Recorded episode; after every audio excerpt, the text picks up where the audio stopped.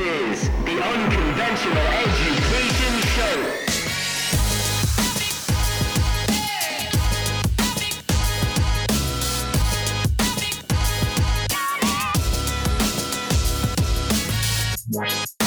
All right, well, first of all, I'm fired up today because we have a badass guest who has done so much. I love it, man. I was looking for something like that before we started the recording. I was hoping that I could get some effects in, so you just took care of that job for me. But I got it. I think it would probably be easiest to list off the things that you haven't done or accomplished yet. But to give you guys a little background on our guest today, he's a great. I can answer that for you. What I didn't do is ever do bad business, ever disrespect anybody, ever scam anybody, ever lie to anybody, or ever do anybody wrong. So I'll tell you, it's in my professional career, those are things that I have not done. So now you can go on with the things that I've done. All right. Beautiful, beautiful. I love that and respect the hell out of that. So give you guys a little background. I'm excited to just get right into this one. But today I have with me the Grammy-nominated multi-platinum DJ, producer, and songwriter responsible for selling over 75 million records. He's worked with artists like Beyonce, Eminem, Kanye, Rick Ross, Diddy, Lady Gaga, and so many more. He's the author of How to Win Big in the Music Business, and he's the co-founder of esports lifestyle gaming brand Xset, and overall just an innovator, a hustler, and this man gets shit done. And I'm just excited to have someone like him on the show because he goes perfectly with the message that we bring to the audience. Thank you, guys. I love this, man. I love this. Thank you. So today I have with me the Clinton Sparks, man. Thank you for hopping on the show. Thank you for having me, John. I appreciate it. Live from Connecticut, live from LA. Let's get them familiar, man. Yeah, man. New England, and you're from Boston, so you're familiar with the time of year up here. But yeah, man, you know, I actually just heard on an interview you were talking about you're a big sock guy, and I think one of my main aspirations as an entrepreneur is to never have to wear the same pair of socks twice. That's like one of my driving forces out here. You know, it's funny when, you know, being on the road on my rider for DJing, I started saying, man, I should just start asking for disposable razors because they're so expensive that if I can just get them at every show, I'll be like set for years and I'll never have to buy this. I need to deal with like Gillette or somebody like that where I never have to buy razors. Doesn't razors way too expensive? Why are they so expensive? All I'm doing is cutting the hair off. Why is it $29 for like 4 razors? I just don't understand it. I think the whole thing's a sham too, because I think they add all these blades in that are unnecessary. I feel like we just got to go back to that single blade. I feel like that's all that you need. If it worked since the start of time, why did we need to like create more? It already is working. What? How do you cut the hair off even more? It's already gone. I don't understand it. I mean, there's anyways. I like the Mach 3. Yeah, exactly. There's a lot of questions that the world needs answers to that we'll never get. And speaking of that, there's a lot of answers that people need that they'll never get. And they go through their whole life, you know, creating these obstacles, these hurdles for them to become successful or win or do the things that that's going to make them happy because they're stuck in this world of trauma or dilemma where they're like, I just need answers to these questions, or I need help, or I need to know why my dad left me, or I need to know like why my mother did this, or I need to know this, and that. And it's like some answers you're never going to get. And if you're relying on getting those answers for you to finally feel, keyword feel like you can finally move forward or you can finally let go of this baggage that you have, it's not true. You're the only person that's holding on to that baggage. Just resort to the fact that you're not going to get these answers, and the answers are not important for you to be able to move forward. If you want to know the answers to something that happened in your past, it's the past. And more often than not, it wasn't your fault, whatever happened. So stop looking for answers that you don't even need to move forward. So I just want to start with that since we were talking about this. Well, great. Yeah, I mean, great piece of advice to kick off the show. And, you know, what I'm really interested in, man, is I feel like you have made such a huge career in one of what I believe is probably one of the most difficult industries to make a successful career in. And, you know, you didn't have any handouts. You weren't given anything. I feel like it took grit. It took determination. It took hustle. And you just set that target and you went for it and attacked it and made it happen by any means. So right. I would love to start with the beginning of your journey. Like what first sparked in your mind, like you wanted to get into the music career, and like what kind of background do you come from? Where did it all begin? So I was just a lonely kid with no friends. And, you know, a single mom that worked 2 jobs. I was being sexually abused at the time and bullied. And really my best friend was my radio. So I just sit in my room all the time and listen to music, and I'd just be like mesmerized by like the sounds and the messages and the chords and the melodies. And I just knew like it was doing at the time, you don't realize. When you get older, you look back and you're like, it was getting inside me. It was building me, right? And I even have a song I wrote called Everything I Know I Learned From My Radio. And that's the truth. So it was really kind of my best friend, my escapism. I learned a lot from listening to the lessons that Freddie Mercury would tell me, or Michael Jackson, or Prince.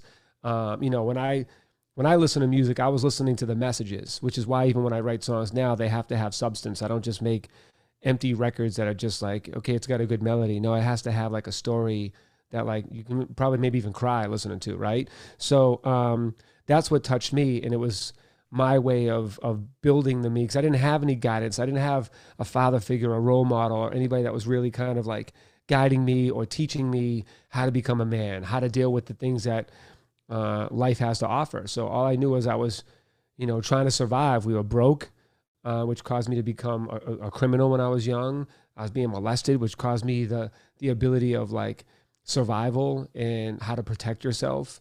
I was being bullied, so I learned the art of like fast talking and out talking the bully.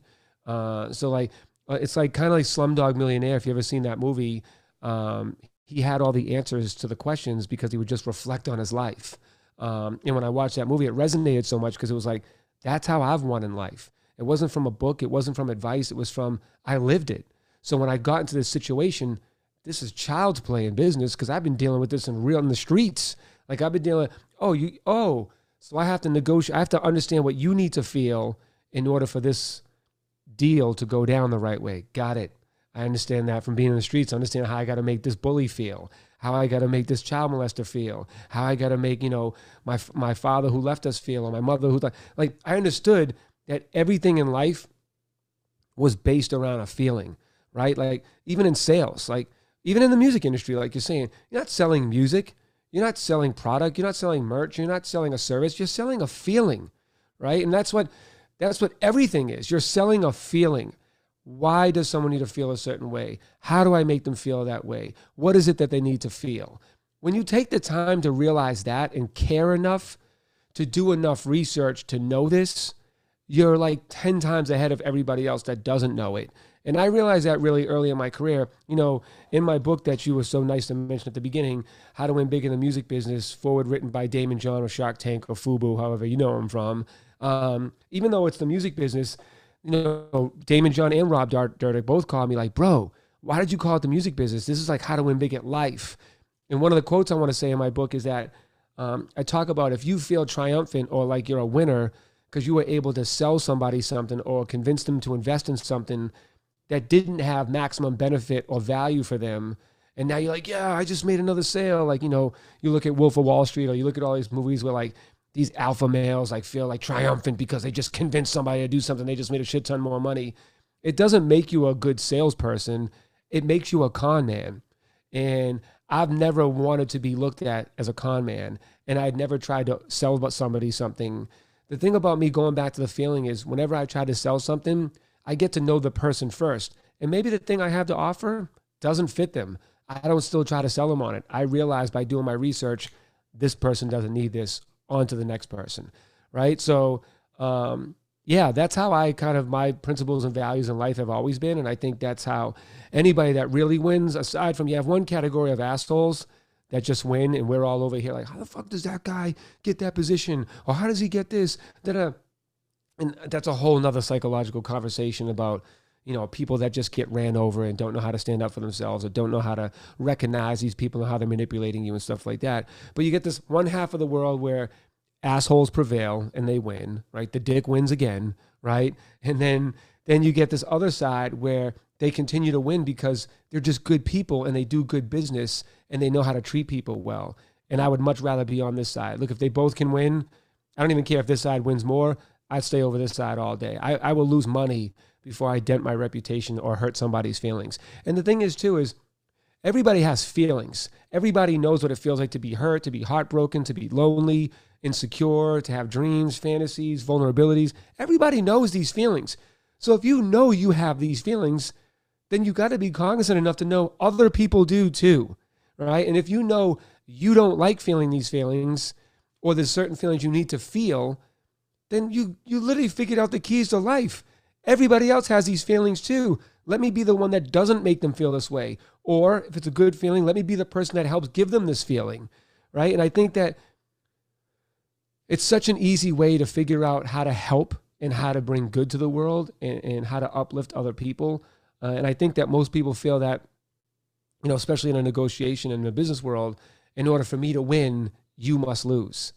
And I think that's the mentality that most people have. And I've always subscribed to, if I make you win, that is a win for me. So that's how I subscribe to my entire career. And, you know, a lot of people, they just want to be famous for like, I'm the superstar. I did this, I did that. And if I give you any shine, it dims my light or it takes away from the spotlight that should be on me if I'm sharing it with you. And another chapter in my entire book is famous doesn't make you great, but great can make you famous. So if you focus on the great part, and, you know, not the con man part, not the fame part, not the selling just to sell part. And by the way, you should be selling yourself before you sell the product that you have. When people buy into you, they're more apt to buy anything that you have to sell.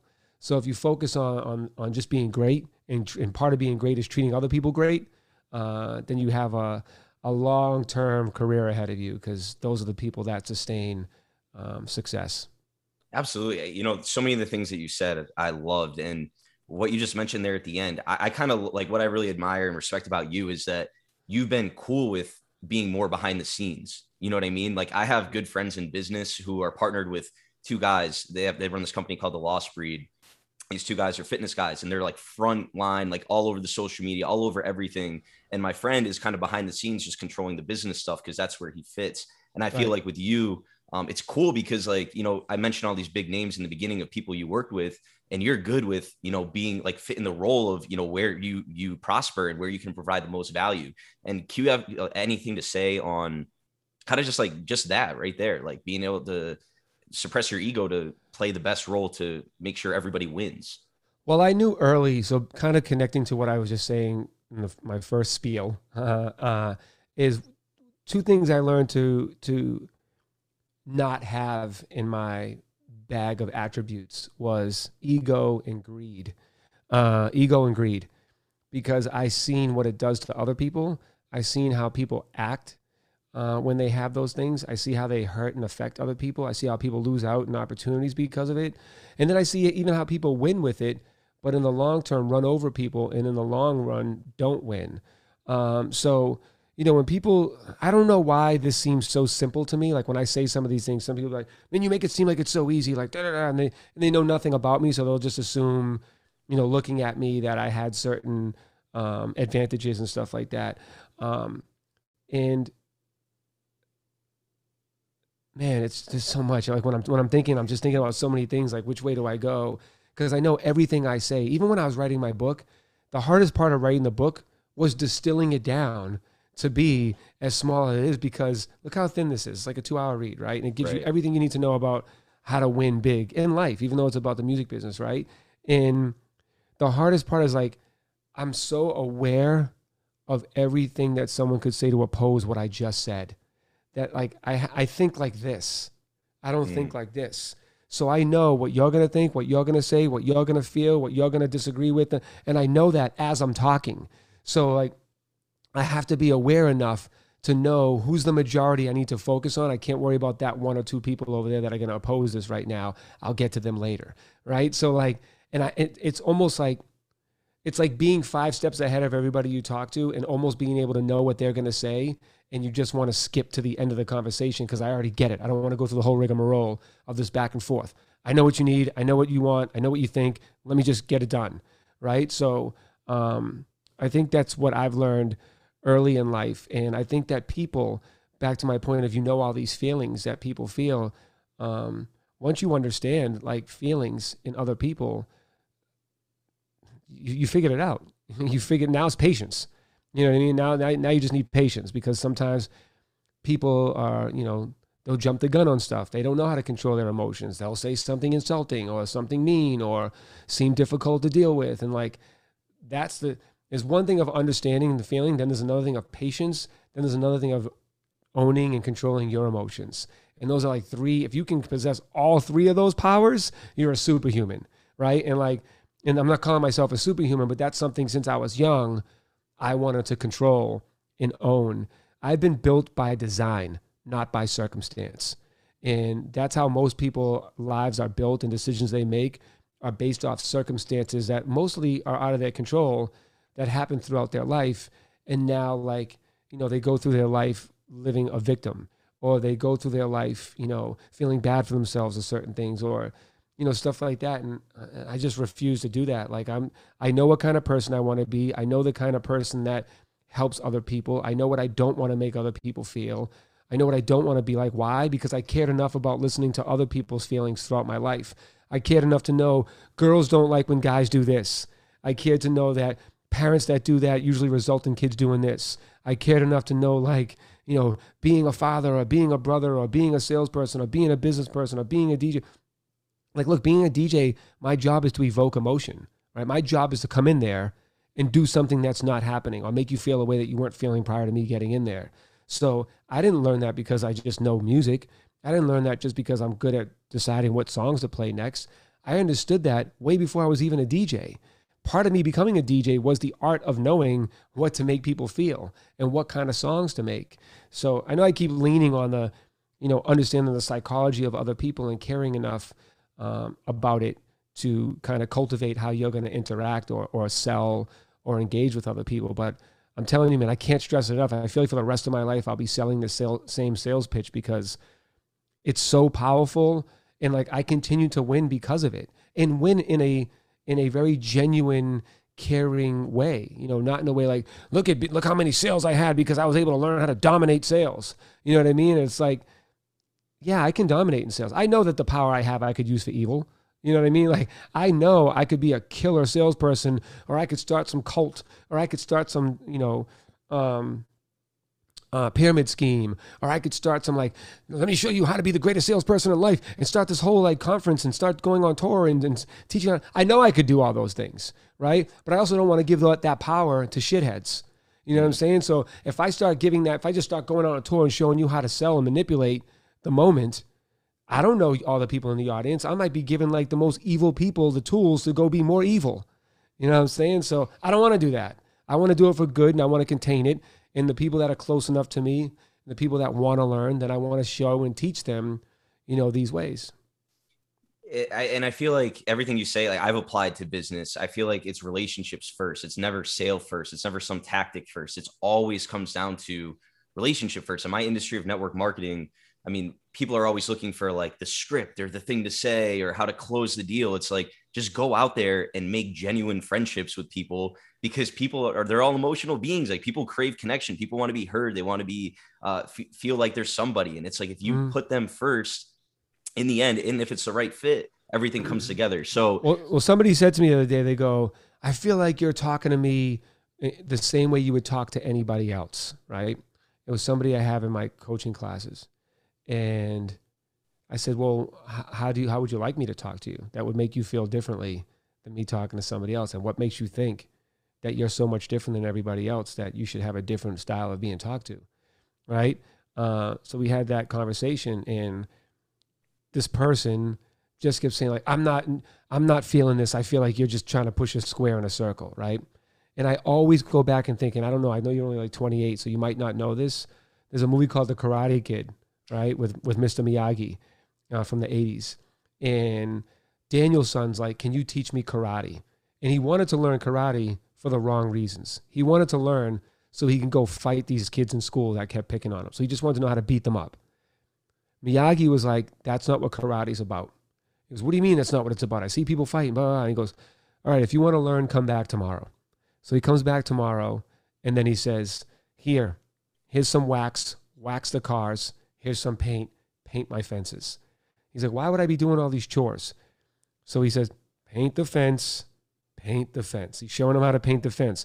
Wax the car, wax the car. So he makes him do it for a week, right? And then at the end of the week, he just keeps like reluctantly, I don't know why I'm doing this. This is stupid. Like, this isn't teaching me karate. What's waxing your car doing? You know, you just want me to wax your car and paint your fence. This is a jip, right? So he goes, no, one, I'm teaching you discipline. And two, I'm giving you these fundamental, foundational rules that you need to understand before I can even teach you these things, right? And so then when he ends up going to start punching him, he starts to punch him. He goes, paint the fence, block, block, block, block, right? Goes to punch him again. He goes, wax the car, block, block, block. Inadvertently, he didn't know he was learning how to do exactly what he wanted to do. And that's the problem with most people, especially the young generation now, is they don't understand when you're listening to someone that's done it for years, not someone that's like 22 years old that's trying to tell you this is how you can make billions of dollars in life. Like, dude, that dude doesn't know. He's using things that are tools that are available right now online that can show you ways to like make money in real estate, make money in crypto, make that. You can also lose big time too, right? To build a sustainable, scalable business, you must understand the psychological foundations of how to operate like a real leader, right?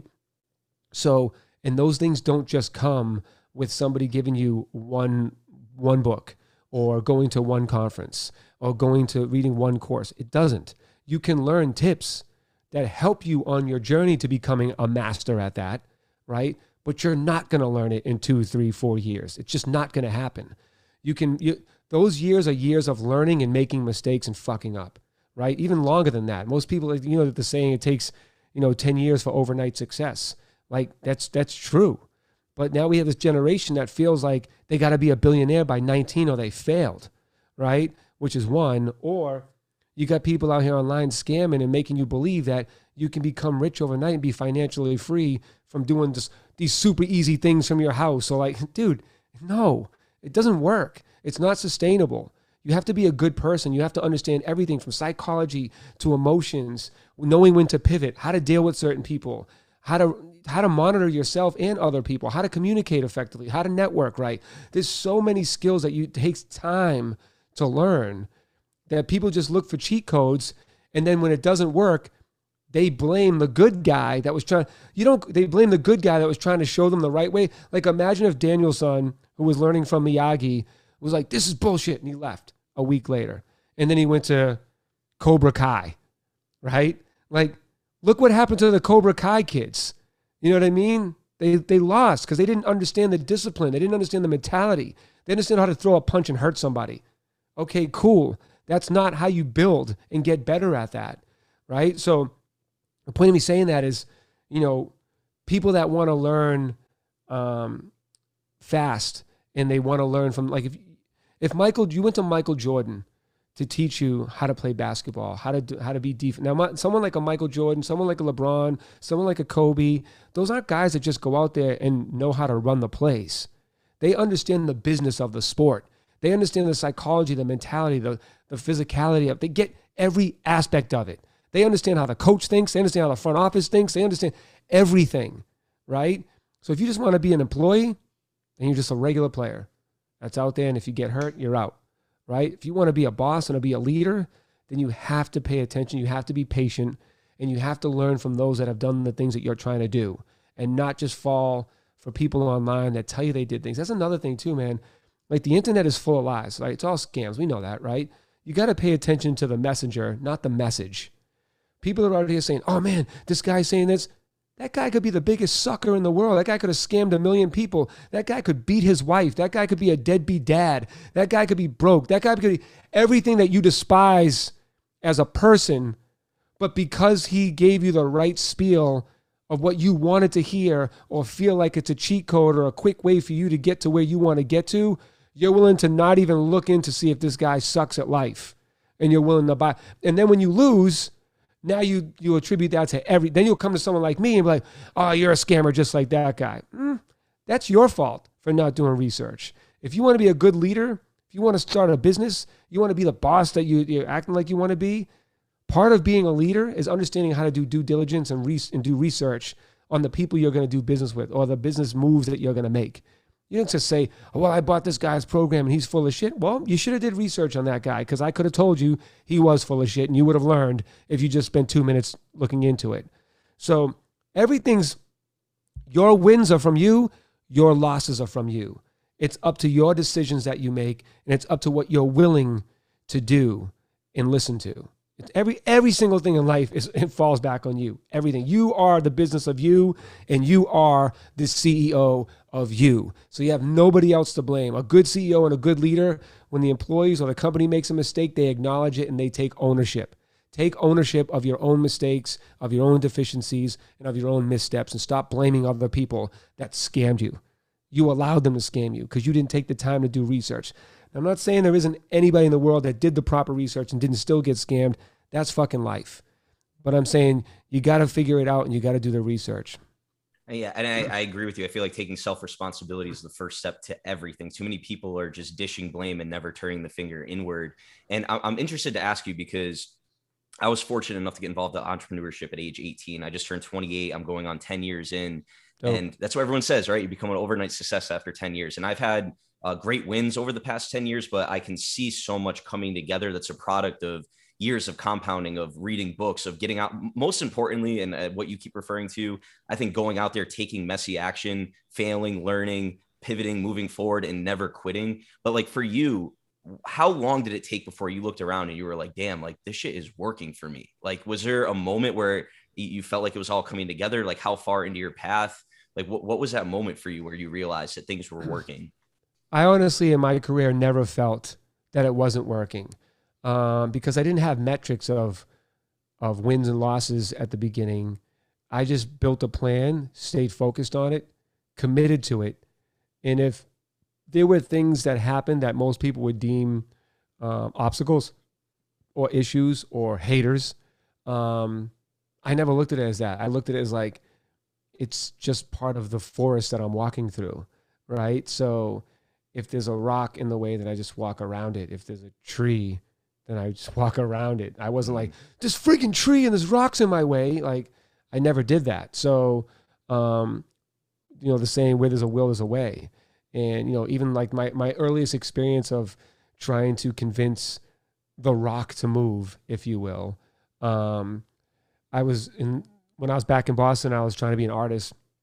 I was trying to get my music played on the local radio station on Emerson Radio. And I kept bringing my song up. He's like, nah, I'm not feeling this. Nah, I'm not. Every week I'd go home, make a new song, bring a new one up. Nah, I'm not into this. Bring a new one up. Nah, I'm not into this. So then I did exactly what I was just saying. I did research on him because at that time, I'm still 18.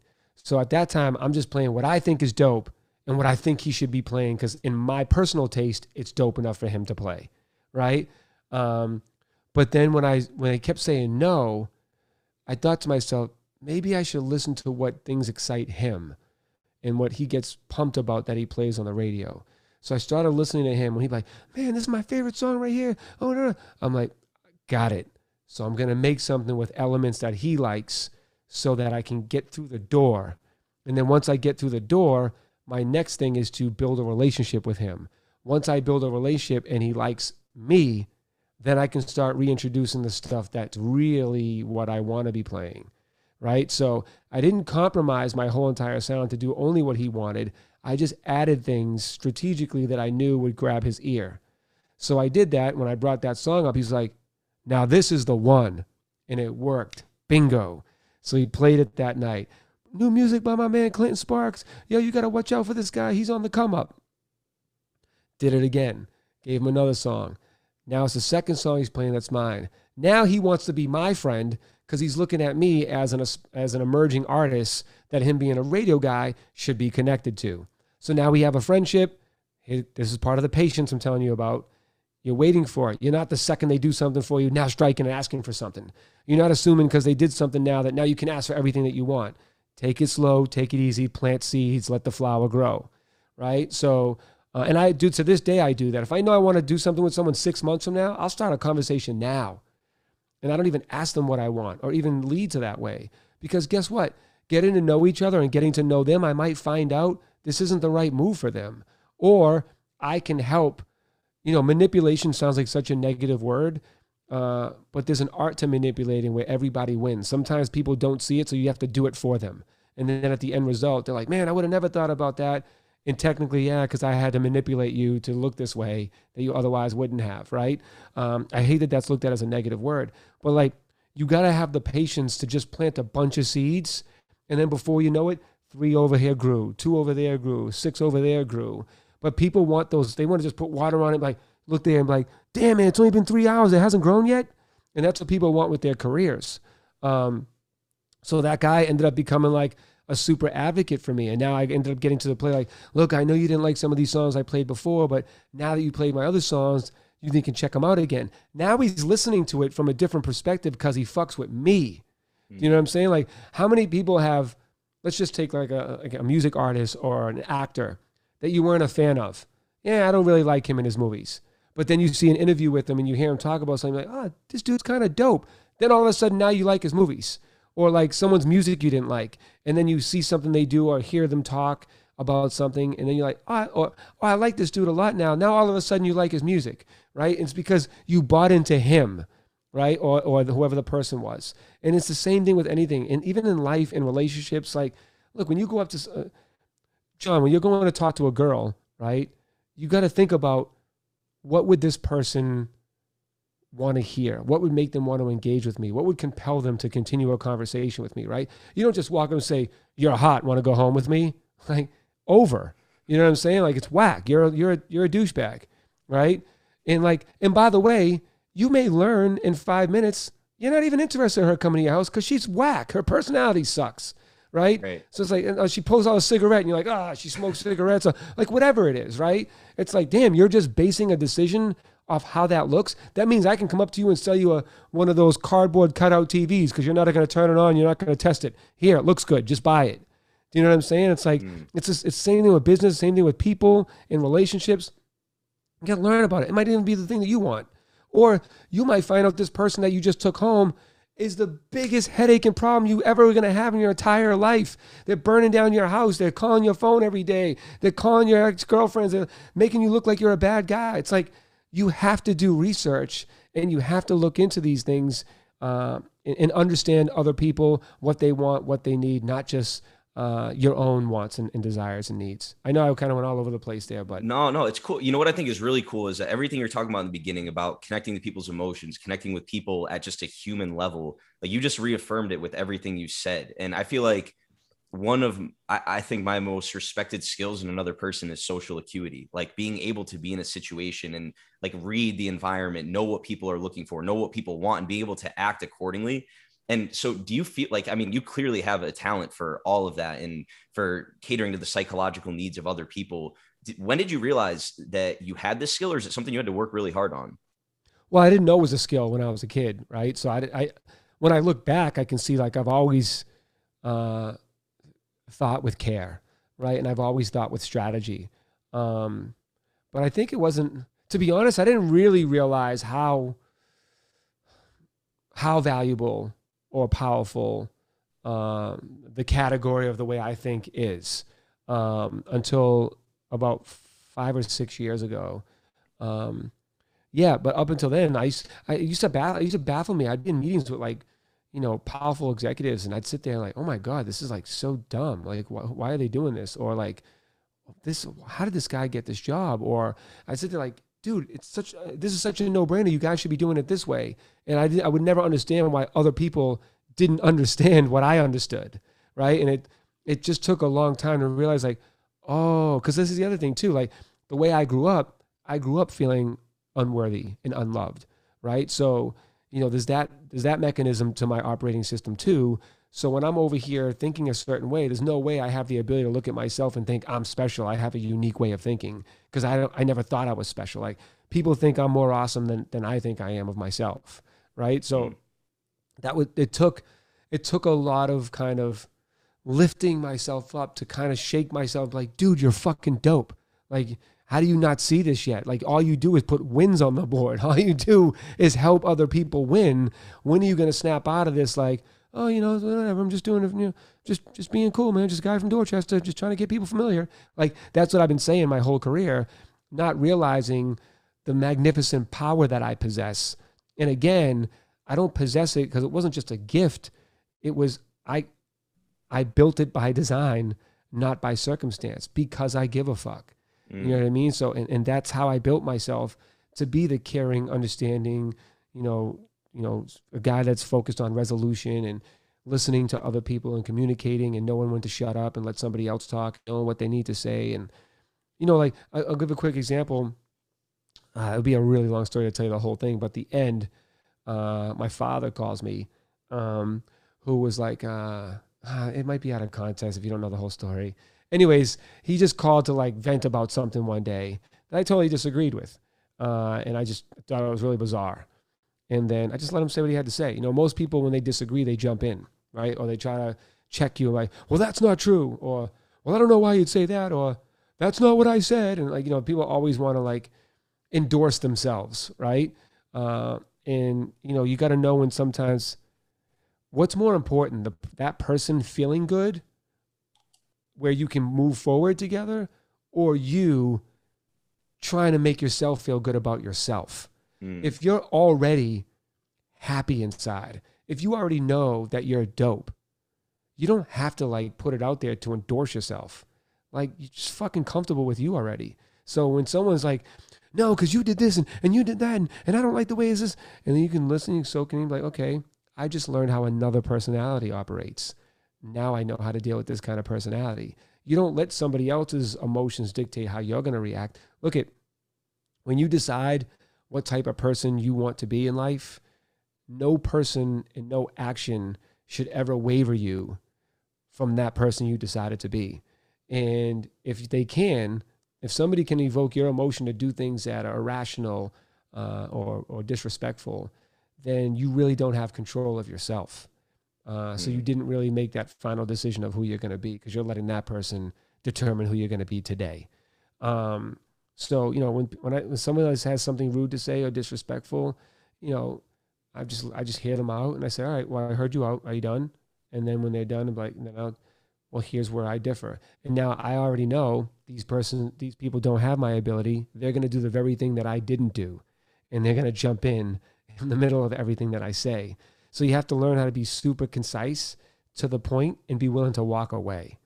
Because sometimes these arguments or these debates aren't even worth having with that person. And more often than not, I just determined just leaving it alone for those type of people, it just goes away. Because those people don't know how to sort it out. They don't know how to get to a resolution. And they certainly don't know how to have a mature, sophisticated conversation with you to find common ground.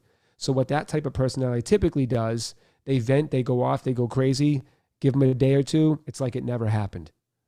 You know what I mean? So it's not worth even trying to convince them, or, well, no, this is why, if you didn't do this and da-da-da-da, it's just like, that's who they are. The same way you've built who you are is the same way they've built who they are. That's who they're going to be. You can't change them, just like I just advised you not letting somebody change you when you decide to be a more steady, level-headed person.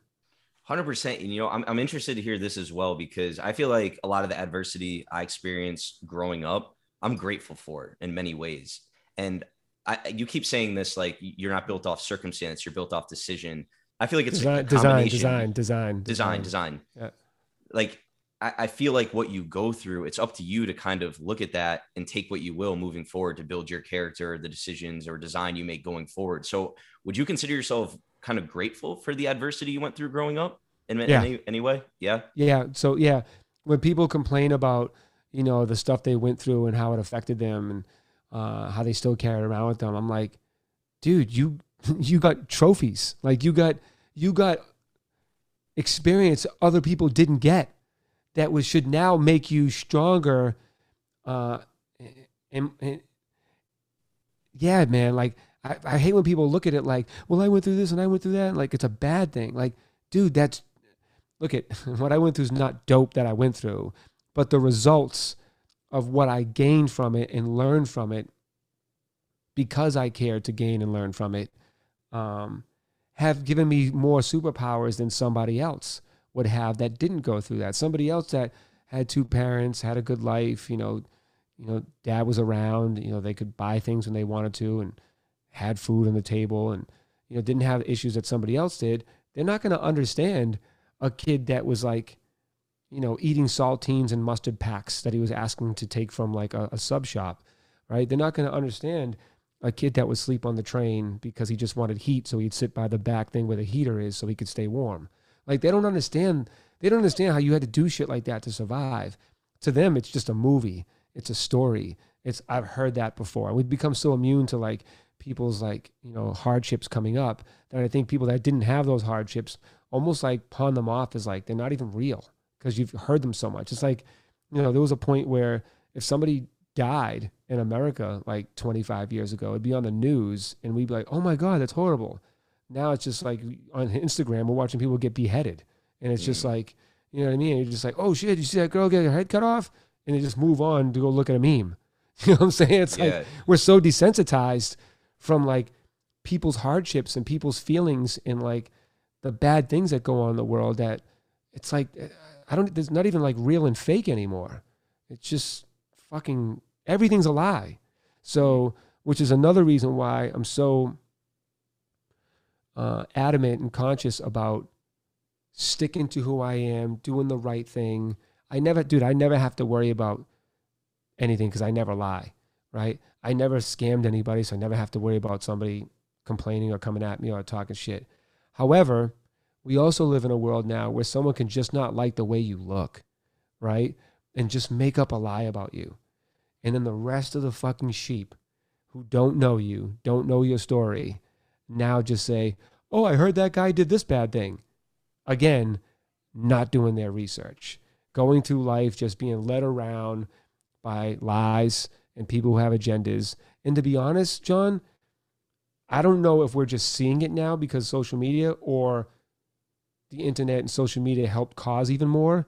But like, dude, mental health is such a rampant thing that it's, when I say scary, I don't want to say that to those people that are suffering from it and trying to regulate it and monitor it. But like, it's a scary thing in the sense that like, there's a lot of people that have mental health issues that are not being controlled, that are not being served, and that are just running around causing chaos because of the mental ability to understand logic and rationality and make sense of, do you know what I'm saying? And it's like, you know, like I'll give you an example. There's one guy that, you know, started stalking me. He went to jail. I never even met the guy. I've never met him in life. And, you know, he went to jail twice because he'd show up at my house, show up at my work, like threaten me. And it's like, when they finally got him at jail, they're like, what's wrong? Like, why do you keep bothering him? Why are you doing this? And again, I've never even met this guy. So we don't even have a relationship where like he feels like I did him wrong or something. He just said, I don't like him because he's a liar. And they're like, well, what did he lie about? And they're like, he lied about having back surgery, which here's the proof of my back surgery. We'll confirm. If you were listening to the audio, there, he showed the scar. It's there. Right, which I have a freaking divot in my back from spinal surgery. And what was the other thing? I think he said he lied about his age or something like that. Something just so trivial and like nonsensical. You're like, what? And they were like, even if he did, what does it have to do with you? Right? And like, he showed up at my house to kill me. I don't even know this guy. Like, it was so bad that when they had a trial, his court-appointed lawyer came into the conference room and was like, yeah, we have to postpone this because I don't even know what he's talking about. He's not even making sense to me. However, when he got diagnosed by the mental health experts, they were like, he's totally fine. So like, people aren't caring enough. I mean, you can go to this guy's Instagram alone and say, well, something's wrong with this guy, right? It's just clear to see. And everybody could see it except the actual people that would assess him. So now he's out again. So, you know, it's been a year. He was in for a year and then he came out. It's been a year since he's been out. And now it's like, you know, I literally moved. You know what I mean? Bought a bigger house with a bigger gate. You know what I'm saying? Because it's like, I don't know. Like, I got a family. I got kids. I don't know this dude. I go through my whole life doing right by people, doing the right thing. And then still somebody wants to do me wrong. I don't understand it. But anyways, the point is, yeah, man, like that's the mental health stuff that, you know, we have to be cognizant of too. Because, you know, we also go through life, you know, all the things that I've been saying throughout this whole interview, you go through thinking the person you're talking to, you know, you guys both have the same kind of common sense knowledge of understanding the world. And you also, a whole nother obstacle you got to think about is this person might not be mentally sound, right? So you're like trying to knock down a brick wall with snowballs, and it's never going to happen. Yeah, it's wild, man. That's a crazy story. First of all, I'm glad you're good and you're safe, and that situation was taken control of to the extent it was. But yeah, man, it is a crazy world we're living in. And I think with social media, it changes. It's interesting. You said like before how you don't know if social media has escalated or put a spotlight on it or enhanced it by any means, but it sure seems like it, man, because I feel like a lot of kids, like I have younger brother and sister, and I feel like them growing up in their generation is just worried about things that just didn't even cross my mind growing up. It doesn't matter. Yeah, it doesn't matter. They just aren't a big deal. So yeah, that's a crazy point. I want to be respectful of your time. So two more things to ask you. Sure. I feel like, you know, you've done so much, you've accomplished so much. I think a lot of people in your position would be like happy where they're at, you know, like content. What keeps you pushing for more? Because you're working on so many projects, like you getting on this podcast. I'm so appreciative for just moving forward and getting your message out there and starting new things. What keeps you moving forward and driving towards more? Because there's always more greatness to be done. So I really get excited about creating new opportunities, creating new ideas, connecting cultures, building new businesses and brands that benefit other people, helping to show other people the way and the path and the knowledge that I have that I like to share. So that's what gets me excited, man. And like, you know, I have a 17-year-old son, but now I have a 2-year-old daughter, and I'm about to have a son in a couple months. So congrats. You know, I want to help contribute to, thank you. I want to help contribute to building, you know, my 17-year-old son is a phenomenal dude. Like I couldn't have built a better, well, I did build him. But like, I couldn't have like wished for a better person. Right. And I want to be able to teach my other kids, like how to show them the world and be able to say, look at this, and show them like, what to watch out for, what to worry about, what not to worry about, what to hold value to, what not to hold value to. And I don't teach my kids by dictating to them or talking at them. I teach them by example. So that's what I intend to do. And that's what I get excited about every day, is knowing that I can help build more awesome people, whether it's my kids or it's other people that are aspiring artists or entrepreneurs or people that work with or for me. I want to be someone when I die, I want people to be like, he was a dope dude, man. He really helped and he made other people happy. And like, the more people I can make happy and help to discover how to become more successful, whether that's, you know, financially, business, or even just internally, you know, emotionally and personally, then that's what I want.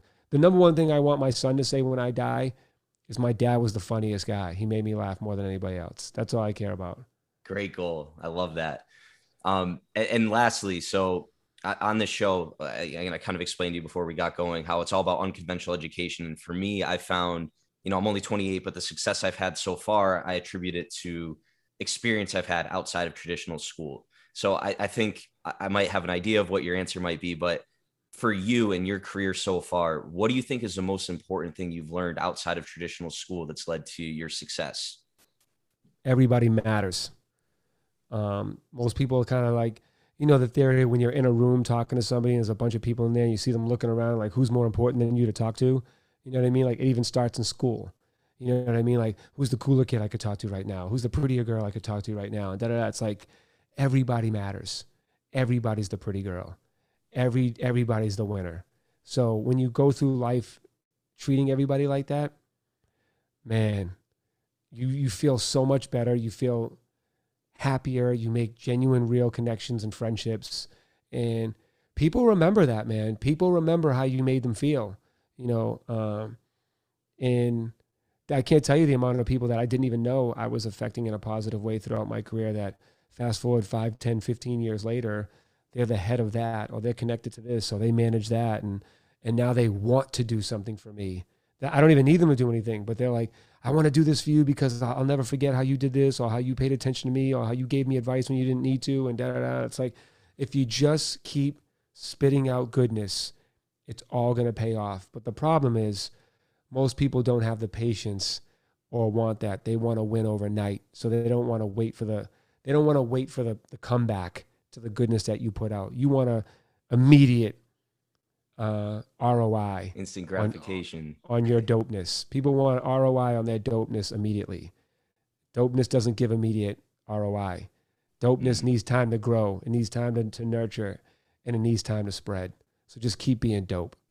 Love that, man. Love that. Delayed gratification is everything. That's where the most, I feel like, amazing things in life happen, come from as a result of delayed gratification. So Clinton, man, I can't thank you enough for getting on today. Where, like, anything you want to mention that you're working on next, where's the best place for people to go to connect with you?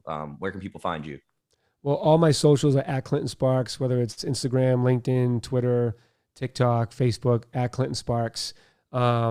My book, How to Win Big in the Music Business, is also available in my link tree and my link on my socials.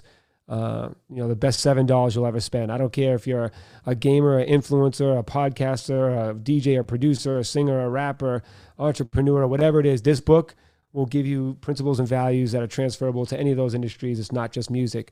And also, I currently am the owner of the world's fastest growing esports and gaming lifestyle brand.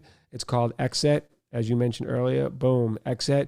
Get familiar right there. We just signed Ozuna, Ezekiel Elliott, Sway Lee, Quality Control Music.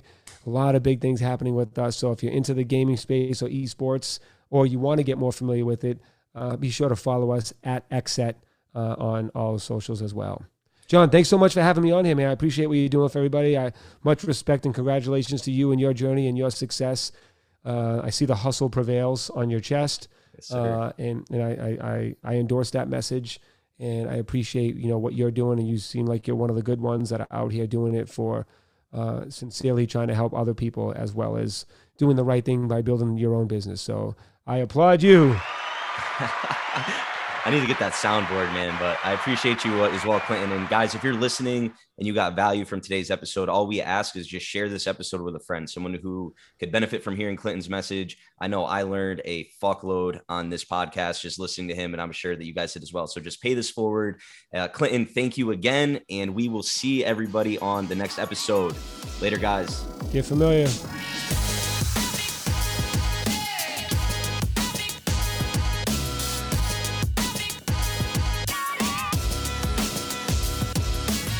Right.